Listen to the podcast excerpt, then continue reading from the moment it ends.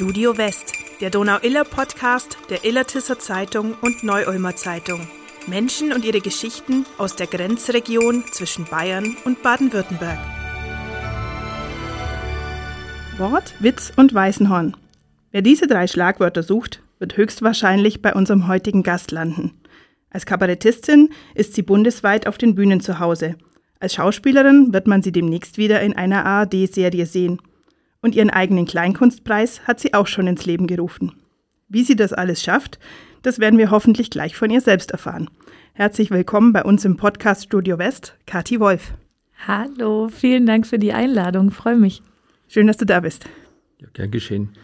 Du bist im nächsten Jahr mit deinem Programm auf Tour, du bist in ganz Deutschland unterwegs ähm, und dann aber auch wieder daheim in Ulm und auch in Weißenhorn. Gibt es da eigentlich einen Unterschied beim Publikum? Lachen die Hamburger an anderen Stellen als die Stuttgarter oder vielleicht die Weißenhorner? Definitiv. Also es gibt so branchenintern immer so Lieblingspublikumer, sagt man das so? Lieblingspublikums. Ihr wisst, was ich meine. Und ähm, zum Beispiel, ich spiele total gerne, also am liebsten spiele ich daheim, das ist ja klar, deswegen mache ich ja auch regelmäßig mein Programm im Stadttheater in Weißenhorn, weil einfach, ja, daheim ist es am lustigsten. Aber ich spiele auch total gern in Nordrhein-Westfalen, die Kölner. Also das merkt man schon mit dem Karneval und so offenes Völkchen und so. Also da ist auch immer richtig Remi-Demi. Ähm, manchmal hat man aber auch Vorurteile und denkt zum Beispiel, äh, was weiß ich, in Niederbayern, die haben so ein bisschen den Ruf, dass es da immer so ein bisschen Verhalten ist. Und teilweise läuft man dann rein und erwartet nichts und bekommt alles. Das liebe ich auch immer, wenn ich denke, okay, Kathi, heute ganz stark sein. Und dann wird das so eine Abrissparty, das finde ich dann auch immer gut. Aber jetzt mal nochmal kurz äh, zum Heimatpublikum. Ist das manchmal kritischer, weil man kennt sich ja? Also zumindest bin ich Oder hast du einen Heimatbonus?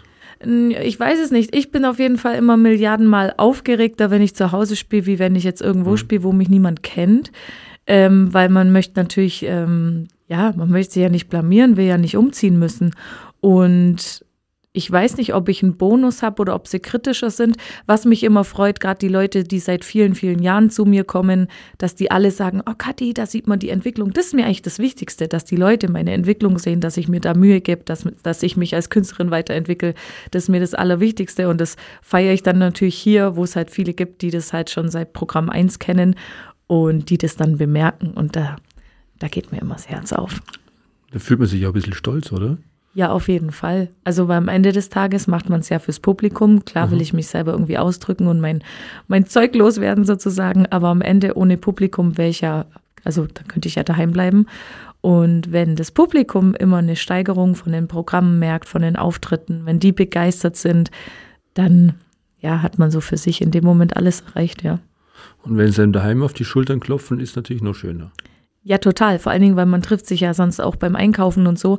Da wäre es schlimm, wenn die mich da dann mit Tomaten bewerfen. Bei einer deiner Stationen ist in Brüssel. Äh, führst du dann dein Programm auf Französisch auf oder wie machst du es? Oder auf Flämisch? Flämisch? Oh, schade, das müsst ihr rausschneiden, weil Brüssel ist gestorben. Oh. Ach, schade. ja, das war eine Option mit der Schlagplatte, aber ähm, irgendwas ist da schiefgelaufen. Ich weiß es nicht. Hm, das lassen wir drin. Weil das Lachen, auf das wollen wir eigentlich nicht verzichten. Ja, das war schön. Apropos Lachen, du bist ja äh, nicht nur als Kabarettistin auf der Bühne unterwegs, du bist ja auch Schauspielerin ähm, und äh, man kennt dich aus dem Kinohit Landrauschen. Das war ja ein Meilenstein in deiner Karriere, kann man so sagen, oder? Auf jeden Fall hat das so die Türen geöffnet in die Filmbranche. Ich habe seitdem viel Filmfestivals auch moderieren dürfen, habe ähm, andere Projekte gehabt und ja, halt in diese ganze Welt einzutauchen, das war so eins der coolsten Dinge, die mir passieren konnte. Und ähm, ich kann nicht fassen, wie lange das schon her ist, aber ich denke ganz oft und ganz gerne dran. Wie kam es dazu, dass ihr den gedreht habt? Ähm, das war ja die Idee von Lisa Miller, eine, ja, also so meine engste, längste, beste Freundin, sage ich immer. Und ähm, ja, wir kennen uns seit Kindertagen und auch die Nadine Sauter, die die Rosa spielt, ähm, kennt sie seit Kindertagen und da hat sie so ein bisschen verschiedene autobiografische Sachen miteinander verwurstelt, kam plötzlich mit diesem Drehbuch ums Eck. Wir hatten keine Kohle, haben dann diese Crowdfunding-Aktionen gemacht und dann ja, uns alle ein bisschen selbst ausgebeutet, hatten aber dabei sehr viel Spaß. Also wir haben uns selten besser selber ausgebeutet. Und dass es dann so ein Erfolg wird, damit hat keiner gerechnet. Aber ja, das habe ich allen sehr gegönnt. Was hat sich dadurch verändert bei dir? Ja, so der Zugang in diese Filmbranche, also wenn man dann plötzlich auf all diesen Festivals ist, von Max Office Preis, den ich ja dann ein paar Mal auch moderieren durfte, bis zur Berlinale und da überall so Einblicke hat und Leute kennenlernt, dass man irgendwie, ja, dass man so als Schauspielerin auch nochmal so was äh, geschaffen hat, was ich bin ja eigentlich mehr im Kabarett unterwegs, mache viel Moderation und freue mich aber immer total, wenn ich was drehe. Ich habe ja seit Jahren nicht mehr Theater gespielt zum Beispiel, aber drehen mache ich halt einfach total gern und dadurch ergibt sich dann natürlich das ein oder andere und da freue ich mich. Du spielst in dem Film ja eine Frau, die in die Provinz zurückkommt und dann versucht, im Journalismus Fuß zu fassen gehst dann zur Südwestpresse. Wir waren leider ein bisschen traurig, dass das Ganze ja. halt mit der Südwestpresse gedreht wurde und ja, nicht mit uns. Aber. Vielleicht gibt es okay. ja irgendwann Teil 2. Und dann werde ich alles ah. daran legen, dass ich hier in Illertissen die Redaktion stürme und sage, lernt mir auch mitmachen. Das ist super. Das ist super, oder? Das ist voll super. Also, Wir öffnen dir die Türen. Ich probier's. He heißt also, es gibt einen zweiten Teil? Nee. Ah. Aber falls, wer ja. weiß, keine Ahnung, wir sind ja alle total eng miteinander und ähm, es, du, sag niemals nie. Also ich kann mir das mhm. absolut vorstellen und ähm, wir arbeiten ja auch äh, irgendwie noch alle gern miteinander und versuchen immer irgendwie, dass man sich in Projekten wieder trifft. Und wenn so die ganze Landrauschen-Family nochmal sowas zusammendrehen würde, das wäre natürlich schon der Jackpot. Kann man eigentlich sowas wiederholen? Es war ja schon, da habt ihr ja quasi eure ganzen Erfahrungen aus eurer Jugend auch da reingepackt. Ihr habt sozusagen euer ganzes Heimatgefühl in diesen Film hineingestopft. Ja, da war viel, vor allen Dingen von Lisa, auch von Nadine drin. Und ähm, ja, aber wir sind ja, ich glaube, wenn man dann da rausgewachsen ist sozusagen, dann entstehen ja wieder neue Themen, die auch was äh, mit Heimat zu tun haben. Und ja, ich glaube, das könnte auch spannend werden. Gibt es eigentlich so eine Art Lieblingsszene von dir in dem Film?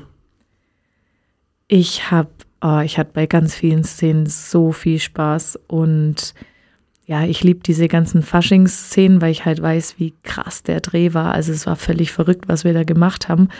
Und deswegen ähm, mag ich die. Ich habe ihn ehrlich gesagt ein paar Jahre jetzt gar nicht mehr angeguckt. Also eine Weile waren wir ja damit auf Kinotour und man hat den dann irgendwie so fast täglich gesehen, ist dann irgendwann immer raus, weil man konnte sich selber echt nicht mehr sehen. Und ähm, ja, jetzt habe ich den seit Jahren nicht geguckt, aber eines Tages werde ich mal wieder reinspitzen und dann sage ich dir, was meine Lieblingsszene ist. Aber jetzt behaupte ich irgendwas im Fasching. Ja, sehr schön war, war die Szene, wo ihr alle dann aus dem Bus aussteigt, daheim angekommen, ist es morgengrauen und es sieht aus wie eine Zombie-Invasion. Schwankende Gestalten, die irgendwie so halbtot sind. Warst du schon mal im Fasching? Ja, jetzt aber nicht so intensiv im Weißenhorner Fasching. Okay, Sorry. dann würde ich das empfehlen, weil das okay. ist wirklich äh, realistisch. Also Zombie-Invasion trifft so morgens bei Sonnenaufgang ganz gut, Aha. aber es sind ja alles bunte, wunderschöne Zombies. Und gut gelaunte meistens. Ja, das kann man von Zombies sonst in der Regel eher nicht so richtig behaupten. Landrauschen lief ja nicht nur im Kino, das lief ja dann auch Open Air. Da gab es ja dann ich meine, ich war in Roggenburg auf einer Vorführung, auf einer Open-Air-Vorführung. Was gibt einem das eigentlich, wenn dein Film in der Heimat von so vielen Leuten angeschaut wird? Zur Vorführung in Roggenburg, daran erinnere ich mich nämlich noch ganz genau, weil ich an dem Abend dabei war. Und es war total ausverkauft und es konnten nicht alle den Film sehen. Und dann haben natürlich viele gesagt, ja, aber Kathi, ihr wollt auch noch rein. Und mir war das ganz unangenehm. Ich weiß noch, ich war da in einer ganz blöden Situation, weil ich wollte am liebsten, dass alle, die den gucken wollen, den einfach gucken können. Andererseits kann ich mich ja auch nicht über irgendeinen Veranstalter hinwegsetzen. Ich kann da ja gar nichts machen. Ich habe da ja nichts zu melden, sozusagen, wenn ich da nur als Gast geladen bin. Und ähm, das weiß ich noch, das war, das war für mich ganz komisch. Und es ist auch so manchmal komisch, oder man hat sich da immer noch nicht dran gewöhnt, wenn, wenn ein Leute ansprechen und erkennen. Aber so alles in allem finde ich, Weißenhorn, dadurch, dass die das von vornherein alles mitbekommen haben, so jeden unserer Schritte, jede unsere Aktion, die wir gemacht haben, um auch das Geld zu generieren und so, dadurch sind die meistens da relativ unaufgeregt, weil die so reingewachsen sind. Von ersten Crowdfunding, ersten Dreh bis zur Berlinale wurden ja alle immer über alles unterrichtet und deswegen habe ich so das Gefühl, ist es relativ unaufgeregt dann alles gewesen. Mhm. Fühlt man sich dann so ein bisschen als Heimatstar? Nein. Du hast ja dadurch, dass du eben Landtauschen gedreht hast, äh, hat sich deine Karriere ja auch weiterentwickelt in andere Projekte. Ähm, es gibt von dir ja auch die äh, Serie Zwei Minuten und ich glaube, da gibt es jetzt dann auch eine Fortsetzung. Genau, also am 26. Januar kommt der zweite Teil raus von zwei Minuten, das heißt dann 24-7 oder 24-7. Und äh, da spiele ich wieder diese Mama-Bloggerin, diese Influencerin. Und diesmal bröckelt aber die Fassade. Und es hat richtig Spaß gemacht, es zu drehen. Die Folgen sind diesmal länger als bei dem ersten Teil. Und ja, da bin ich ganz aufgeregt. Ich kenne es alles schon aber bin natürlich dann aufgeregt, wenn das dann erscheint und wie dann die Reaktionen sind. Der erste Teil, der kam echt cool an und wir waren dann ja auch für einen Grimme-Preis und so nominiert. Also das war dann auch wieder so, so absurd. Und jetzt bin ich gespannt, was dann mit dem zweiten Teil passiert. Ja, da bin ich aufgeregt. Kannst du ein bisschen erzählen, für die, die es noch nicht gesehen haben, zwei Minuten, dass man so ein bisschen schon was weiß, also, also ohne zu spoilern? Genau, bei zwei Minuten, das war der erste Teil, ähm, da ging es quasi um diese zwei Minuten, die es braucht, bis ein Schwangerschaftstest anzeigt, yes or no. Und da war halt sehr viel rund um Thema Schwangerschaft, ja, nein, Test, will ich, so, ah. Und jetzt geht es quasi um die gleichen Konstellationen an Personen, paar Jahre später und was dann draus geworden ist. Also in meinem Fall spiele ich wieder diese Mama-Bloggerin, die ähm, kurz davor ist, nach Dubai auszuwandern, wie man es macht als Influencer-Familie, die zwei perfekt durchgestylte Kinder und ihren durchgestylten Mann vor die Kamera hält. Aber wie gesagt, es bröckelt. Es ist nicht alles Gold, was glänzt. Ja, das war jetzt ein Cliffhanger. Aber wirklich, oder? Herrn. Guckst du es dir an, oder? Ja, aber hallo. Okay, 26.01. in der ARD-Mediathek. Also nach dem Werbeblock bleibt mir überhaupt nichts anderes mehr übrig. ja, also bitte alle gucken. Und es ist wieder so ein, ähm, ich glaube, es sind wieder sechs Folgen, also es ist wieder so ein Mehrteiler. Und das finde ich halt so cool, dass man quasi so alle Charaktere von Teil 1 wieder sieht nach den Jahren. Und ich finde die Drehbücher wieder wahnsinnig cool. Und ähm, ja, also bin da richtig stolz, dass ich da dabei sein darf. Sehr schön. Kleiner Sprung. Du hattest vorhin ja schon das Wort Kabarett mal in den Mund genommen. Du verleihst ja einen eigenen Kabarettpreis, das Wölfchen. Klar, woher der Name kommt. Ähm, aber woher kam die Idee, ein Wölfchen zu verleihen? Also die Auch dazu in Weißenhorn. Die Idee zum Weißenhorner Wölfchen kam eigentlich, weil ich eben selber so gern zu Hause spiele in Weißenhorn und das Publikum halt total liebe und mir immer denke, ah, es wäre irgendwie cool, wenn es auch Kolleginnen und Kollegen hätten, hier zu spielen. Und weil ich mir denke, die ganze Branche, die ist so vielfältig und ich kenne mittlerweile da so viele coole, wo ich mir denke, ah, das sollten die auch mal sehen und ah, das wird dem gefallen und ah, das wird der gefallen. Und dann habe ich überlegt, hey, wieso machen wir nicht einfach auch so einen Preis? Das gibt's nicht, nicht in Ulm, nicht in der Ulmgebung, nicht in Bayerisch-Schwaben. Und dann ähm, bin ich da mit der Idee auf die Stadt zugegangen und auf den Landkreis.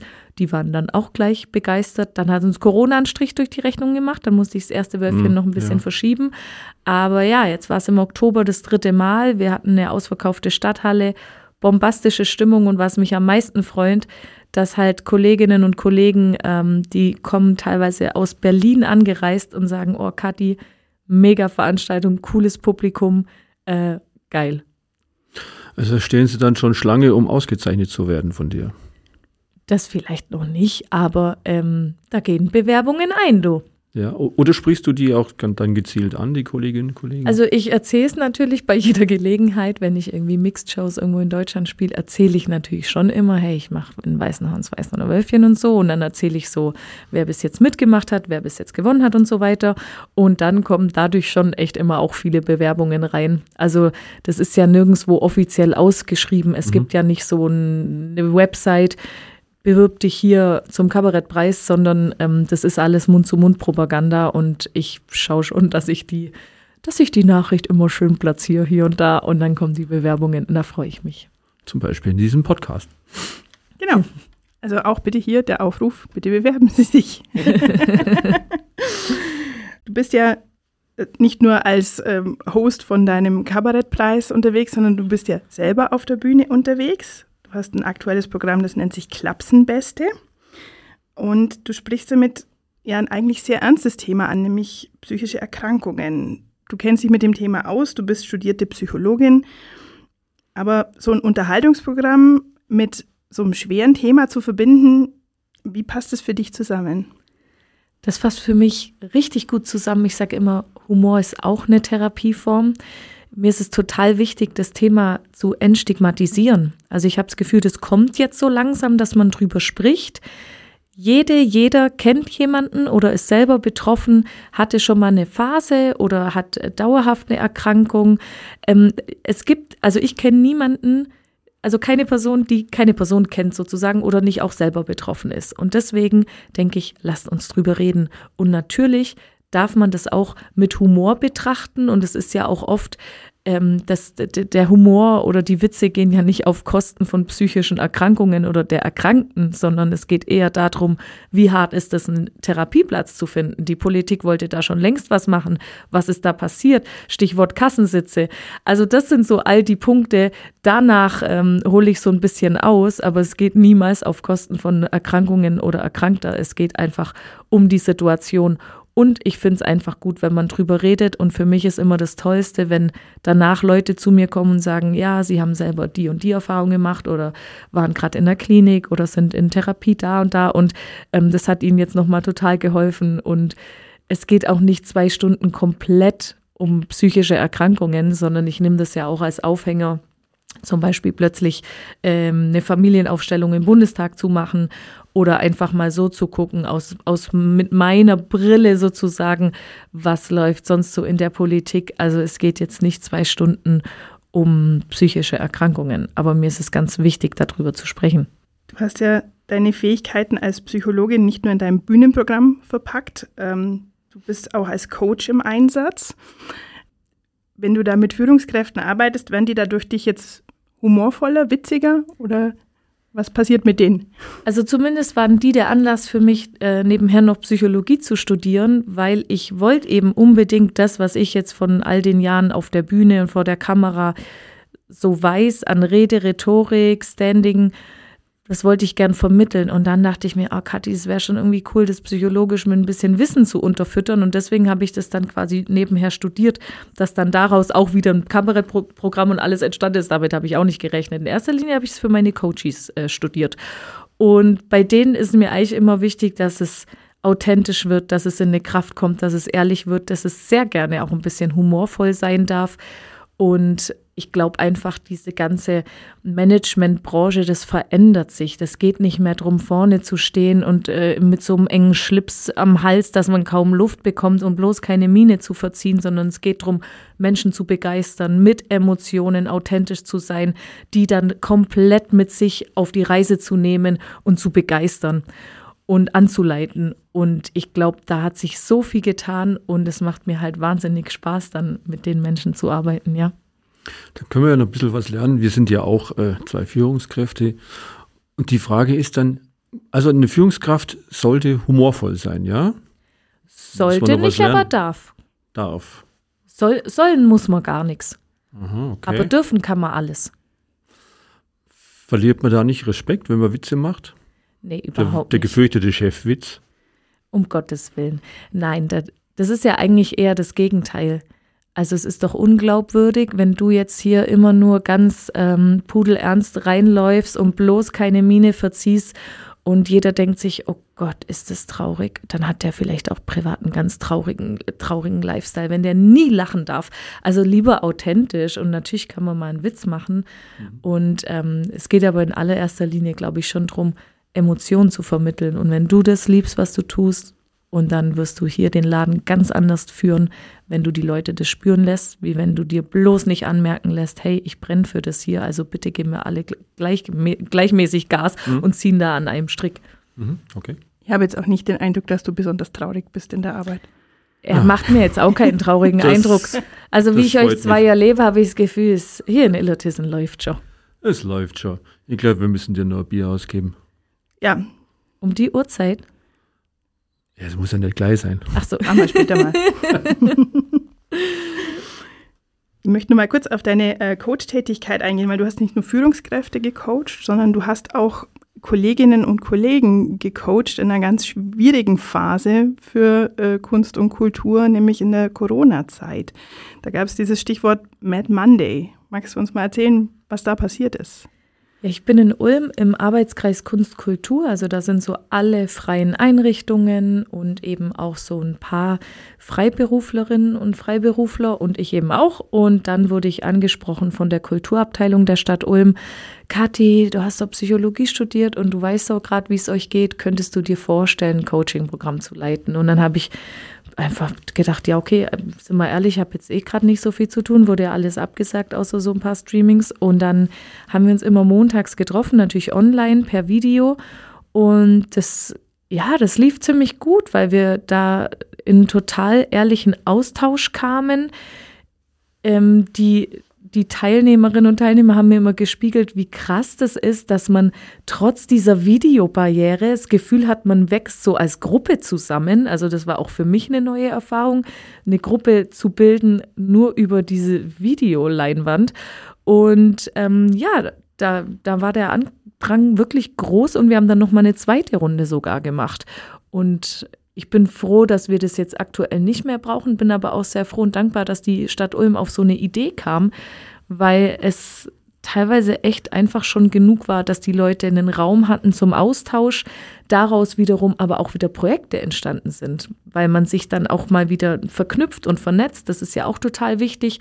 Und wenn man dann noch ein paar Werkzeuge mit an die Hand gibt, wie man mit so einer Situation umgibt, dann ist es ja auch nicht verkehrt. Wie ging es dir selber in der Situation? Hast du manchmal Zweifel gehabt, ob das jemals wieder funktioniert, dass ihr draußen auf der Bühne stehen könnt, dass du selber auch in dem Job wieder so arbeiten kannst wie vorher? Es war wirklich völlig absurd und ich kann dir gar nicht mehr sagen, ob ich dran geglaubt habe oder nicht, weil ich das eigentlich die ganze Zeit gar nicht glauben konnte, was gerade überhaupt passiert. Ich habe ja dann dieses Coaching-Programm da in Ulm gemacht und dann kam äh, noch eine andere Einrichtung auf mich zu, ob ich als psychologischer Fachdienst in der Kinder- und Jugendhilfe anfangen möchte, als Elternzeitvertretung. Das habe ich dann gemacht und dadurch hatte ich natürlich wenig Zeit, mir Gedanken zu machen und das war für mich das Beste, was passiert ist, weil je mehr Zeit ich habe, mich in Probleme reinzudenken, also ich kann Probleme größer denken, das ist wirklich äh, eine große Leidenschaft. Ich? Magst du? Oh nein. ich, ja, obwohl, das, das Satz, den fand ich jetzt gerade ganz toll. Ich kann Probleme größer denken. Das ja, heißt, also wenn man ich kann sich da, da, reinsteigern. Genau, reinsteigern ist doch ein gutes Stichwort. Also mhm. Wir Künstlerinnen, wir sind halt wahnsinnig sensibel, emotional und man muss das ja auch alles fühlen. Man hat ja sonst nichts zu erzählen. Und wenn ich mich da jetzt den ganzen Tag drauf konzentriert hätte, oh Gott, wird das wieder was, werde ich auf der Bühne stehen, oh mein Gott, und, und werden wir jetzt alle sterben, dann hätte ich mich da so reingesteigert. Deswegen war es gut, dass ich aufgeräumt war, meine Energie in andere investieren konnte. Ich habe da wahnsinnig viel lernen dürfen, also jetzt in der Kinder- und Jugendhilfe. So ein Teil davon ist auch in mein Programm eingeflossen. Und ich bin sehr dankbar für die Erfahrung. Und deswegen habe ich dann ziemlich schnell gemerkt, es ist egal, es, wenn sich die Tür schließt, da geht die auf. Ich hasse den Spruch eigentlich, aber da passt er. Ähm, diese Tür ist dann aufgegangen und ich habe da so viel erlebt, so viel Erfahrung gemacht und im Endeffekt habe ich von denen geschenkt bekommen, von den Kids und Jugendlichen, mit denen ich gearbeitet habe. Also es war so, dass ich da eigentlich reicher raus bin, als ich rein bin und das freut mich. Und es ging ja Gott sei Dank dann auch weiter und du konntest wieder auf die Bühne und du konntest wieder Publikum vor dir haben. Ja, eine Weile war das noch so schwankend oder manche äh, von den Veranstaltern, die berichten jetzt noch, dass es so ein bisschen sich nicht erholt hat. Es gibt auch so ein paar Bühnen, die immer noch zittern müssen. Deswegen an die Menschen, die den Podcast hören, bitte besucht Live-Kultur. Ganz wichtig, weil sonst ähm, müssen wir alle irgendwann in der Netflix-Hölle rodeln. Das wollen wir nicht. Ja, mal so ein Wochenende schon, aber ja. nicht für immer. nee, und äh, ja, also mittlerweile bei mir, toi, toi, toi, Klopf auf Holz, ich nehme jetzt meinen Kopf, ähm, hat sich das erholt und ich habe ähm, oft wieder äh, normale Zuschauerzahlen, aber ja, das war schon, das war jetzt eine Nummer. Ja, man hat auch bei manchen Kollegen, also wir haben es auch mit, äh, mit Musikern schon gesprochen, die halt auch wahrnehmen, viele haben dann wirklich aufgegeben und gesagt, ich suche mir jetzt einen, in Anführungszeichen, richtigen Beruf, ähm, in dem ich schaffen kann, weil ich nicht weiß, wie das weiter funktioniert. Und ich denke, das wird wahrscheinlich jetzt in, in der Kleinkunstszene äh, auch nicht anders passiert sein. Ja, tatsächlich haben manche dann aufgehört, weil das ähm, ja, weil das einen natürlich an Punkte gebracht hat, die nicht schön waren oder ja, und gerade die Leute, die dann halt nicht äh, noch was anderes studiert haben und äh, eine Ausbildung oder irgendwo einen Anknüpfpunkt oder die dachten, ach komm, so lange geht's jetzt schon nicht und das halte ich jetzt irgendwie aus. Auch was es halt einfach mit deiner Psyche macht, wenn man weiß, äh, ich werde hier als allerletztes noch gebraucht. Diese Corona-Zeit hat ja, wie wir es gerade gesprochen haben, einiges durcheinandergewirbelt. Ähm, auch bei einer Sendung bei der, die, bei der du demnächst zugange sein wirst, nämlich Schwaben Weiß-Blau aus Memmingen, diese Fernsehprunksitzung. Da treten unter anderem die Weiß- oder Gigeles Bronzer auf, die Guggemusik aus deiner Heimatstadt. Ja, und eben du selber. Bist du eigentlich eine Faschingsnärrin? Ich liebe Fasching und ich liebe die Gigeles Bronzer. Ich bin richtig stolz, dass ich mit denen in einer Sendung bin. Ich habe damals, als wir Landrauschen-Premiere hatten und so eine Pre Premierenparty, hat mir die Lisa, hat mir das quasi als Überraschung geschenkt, dass die dann da plötzlich standen und gespielt haben und ich hatte so Pippi in die Eye und ich war so richtig ergriffen. Oder auch jetzt, wenn, wenn ich da bin und Zeit habe, in Fasching zu gehen, ist halt immer so die Frage, weil Winter ist Primetime und dann ist man nicht immer da und so. Äh, ich weiß noch, dieses Jahr stand ich am Faschingsdienstag, waren wir alle dann zusammen unten bei Gigalas Bronzer. Die haben da ihre letzten Lieder gespielt und dann war das quasi so der Abschluss. Kaiserwetter, die Sonne schien so runter und wir hatten Tränen in den Augen. Also wenn man, wenn man Fasching fühlt, dann liebt man die Gigalas Bronzer. Deswegen freue ich mich auf die.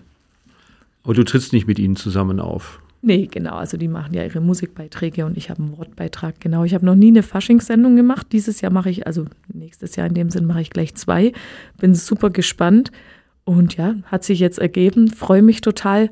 Und das Gute ist, ich kenne ja viele Kolleginnen und Kollegen, die Faschingssendungen machen, aber privat nie ein Fasching oder bei denen sagt man dann Karneval gehen. Mhm. Und ich muss mir, da, ich muss mir da halt überhaupt nichts äh, irgendwie so überlegen, ah, wie komme ich da gefühlsmäßig rein? Ich fühle Fasching, also ich lieb's, kein Problem, mache ich gern mit, ich freue mich da drauf. Das, ist gut. Und es wird ja auch am 26.01. ausgestrahlt. Das heißt, jetzt bringe ich euch natürlich in die Zwickmühle. Schaut ihr dann 2 Minuten 24,7, die ARD-Ding, oder schaut ihr dann Schwaben, äh, weiß-blau? Was, was schaut ihr an? Second Screen. Second Screen. ja, natürlich. Das eine auf dem Handy ja. Das andere halt auf dem Bildschirm. Ja. Oder klar. habt ihr noch so ein Ding, wo man so aufnehmen kann, aufzeichnen? Ich würde einfach in die Mediathek reingreifen. Okay. Also es wird auf jeden Fall dieser 26.01., der wird der Kati-Wolf-Tag. Der Kati-Wolf-Tag. Oder Abend, ja. Aber ich, ich habe schon geguckt, ich stehe an dem Abend irgendwo in Nordrhein-Westfalen auf der Bühne. Das heißt, ich werde es verpassen, weil eigentlich ich freue mich ja schon über sowas und eigentlich würde ich dann natürlich gern irgendwie zu Hause mit ein paar Leuten anstoßen, aber ja, ich stehe auf der Bühne und das wird auch schön. Wenn wir schon beim Fasching sind, du bist eine Faschingsnärrin, wie hältst du es mit der Kuttelmaß? Ja, um Gottes Willen, das wäre das Letzte, was mir passiert. Ich bin zum einen bin ich ja Vegetarierin. Seit, ich weiß nicht, 16 Jahren oder so, länger, 17. Ähm, also das heißt, damit ist, ist die Kudlomaß schon mal raus. Und ich finde immer, also das ist ja immer so ein Zeitpunkt, wenn die dann bestellt wird, äh, das, da ist auch oft schon wieder hell. Und dann muss man das so genau sehen. Und es ist jetzt kein Anblick, wo ich sage, yeah. Also wie wenn jemand an so einem kühlen Bier trinkt und so der Schaum hier hängt, da denke ich, yeah, komm, ja, passt. Aber nicht, nicht bei dem. Du hast es also noch nie probiert vor deiner Vegetarierzeit? Nein, nein. Ja, bei uns, äh, ich habe es auch noch nicht probiert, wir lassen das immer unsere Volontäre probieren. Die schicken wir auf den Weißen Horner Fasching und die müssen dann die halt müssen ran. Dadurch. Habt ihr nicht Angst, dass sich das rumspricht und ihr keine mehr findet? Interessante Gedanke. Bisher haben wir nur welche. Ja. Bis jetzt sind auch die, die dieses probiert haben, glaube ich, auch geblieben. Also ich glaube, die haben wir jetzt nicht ganz vergrault, Gott sei Dank. Oder die sind so traumatisiert, dass sie gar nicht mehr entscheidungsfähig sind, um zu gehen. Ich glaube, sie haben nie wieder den Großraum Weißenhorn betreten. Das kann gut sein, ja. Ähm, Vielleicht müssen wir da nochmal die Strategie überdenken, künftig. Okay, danke für den Hinweis. Ihr das als war jetzt wirklich sehr Führungskräfte hilfreich. Ja. solltet ihr eigentlich ähm, anleiten, vorgehen, Wegbereiter sein. Also Ja. eigentlich erwarte ich euch zwei im Fasching mit, mit der Kuttlermaß in der Hand. ja, aber da du ja auch Coach bist, haben wir jetzt wieder was gelernt. Ja, Wir müssen da einfach ein bisschen empathischer sein. Oder selber das Ding saufen. Ja, never. also ich bin da raus. Da, da wäre die Teilzeit Vegetarier, das sage ich dir. Gut, also die Kuddelmaß, ähm, wir, wir überdenken das Thema nochmal, würde ich sagen. In Aber der Tat. Ich bin froh, dass wir wieder mal was gelernt haben im Podcast. Das ist ja auch immer so ein bisschen unser Ziel, dass wir uns da nicht immer? weiterbilden. Ja, absolut. Doch, stimmt. Ja. Absolut. Jetzt wollen wir aber vielleicht noch mal, äh, auch noch mal ein bisschen was lernen über dich, weil wir haben nämlich am Schluss von unserem Podcast immer eine Schnellfragerunde. Und ähm, da haben wir ein paar so schnelle Fragen und gucken, ob du schnelle Antworten dazu hast. Mit Ja, Nein oder Wörter oder ganze Sätze? Wie du willst. Und Um wenn du der Gottes Meinung Willen. bist, du müsstest dann jetzt doch noch eine kleine Lesung halten, auch kein Problem. Ja. Okay, ich bin gespannt. Also wenn ich schlagartig aus dieser Tür rausrenne, Ja, wisst ihr Bescheid. okay. Alles klar, das hört man dann, wenn es die Tür zuschlägt. Das schneiden wir Aber- auch nicht raus. Genau. Aber ich glaube nicht. Worüber kannst du selber am besten lachen? Tollpatschigkeit. Über die eigene Tollpatschigkeit oder bei der von anderen? Über die eigene sofort, bei anderen erst, wenn ich gefragt habe, hat's wehtan. Und wenn es nicht wehgetan hat, Wenn es darf nicht man lachen. wehgetan hat, darf man schallend lachen. Wenn es wehgetan hat, nein, darf man nicht lachen. Okay. Magst du lieber Hunde oder lieber Katzen? Hunde, ich habe auch wieder einen Hund. Jetzt kennen wir uns schon so lange, ich habe euch noch kein Foto gezeigt. Das sieht man jetzt leider im Podcast nicht. Das ist meine kleine Goja. Ja, hört ihr das da draußen? Das ist die kleine Die Goja. ist süß und die hat eine Schleife. Da hat Ja. sie eine Schleife, genau, weil da, das war bevor ihre Haare geschnitten wurden, da ist der Pony immer so vor die Augen, da habe ich ihr so eine Schleife rein. Das ist meine Goya und die ist auch immer auf Tour dabei, die ist mit mir in den Hotels, die ist mit mir auf den Bühnen im Backstage, also während der Vorstellung ist sie im Backstage, sie geht nicht auf die Bühne, aber um die Frage zu beantworten, Hunde 100.000 Milliarden Prozent. Da sind wir doch schon gleich bei der nächsten Frage. Lieber auf der Bühne oder lieber vor der Kamera? Beides. Ganz dringend beides. Lieber Weißenhorner Stadttheater oder lieber Fernsehstudio? Auch beides. Ich möchte nichts von beiden missen. Also Weißenhorner Stadttheater, das ist so eine ja, einmalige Atmosphäre da drin. Und Fernsehstudio, ja, auch geil. Muss sein. Dann haben wir noch unsere Inselfrage. In deinem Fall, welche drei Kabarettkollegen oder Kolleginnen hättest du gerne dabei, wenn du auf einer einsamen Insel strandest? Kolleginnen und Kollegen. Oh, das ist eine schwierige Frage. Also es kommt drauf an, möchte ich auf der einsamen Insel mich irgendwie weiterentwickeln und auch arbeiten oder möchte ich da nur Party machen? Das wäre jetzt halt natürlich die alles entscheidende Frage. Ähm, wen ich allgemein unbedingt treffen möchte und es wäre mir so wurscht, ob auf einer Insel oder in der Waschanlage, wäre mir ganz egal. Ich möchte unbedingt Caroline Kebekus eines Tages treffen und Martina Hill und Anke Engelke natürlich.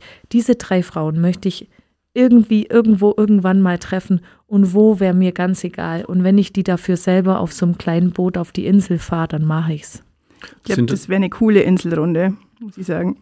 Sind das dann auch so Vorbilder für dich? Ja, ich feiere die sehr, was die machen. Dann würde ich sagen, also auch an dieser Stelle geht ein Aufruf. Ich hoffe, unser Podcast wird von den Mädels auch gehört. Dann ähm, bitte melden. Wir vermitteln gerne den Kontakt zu Kathi Wolf. ja, das war auch schon tatsächlich die letzte Frage. Du hast es also überstanden, ohne die Tür hinter dir zumachen zu müssen.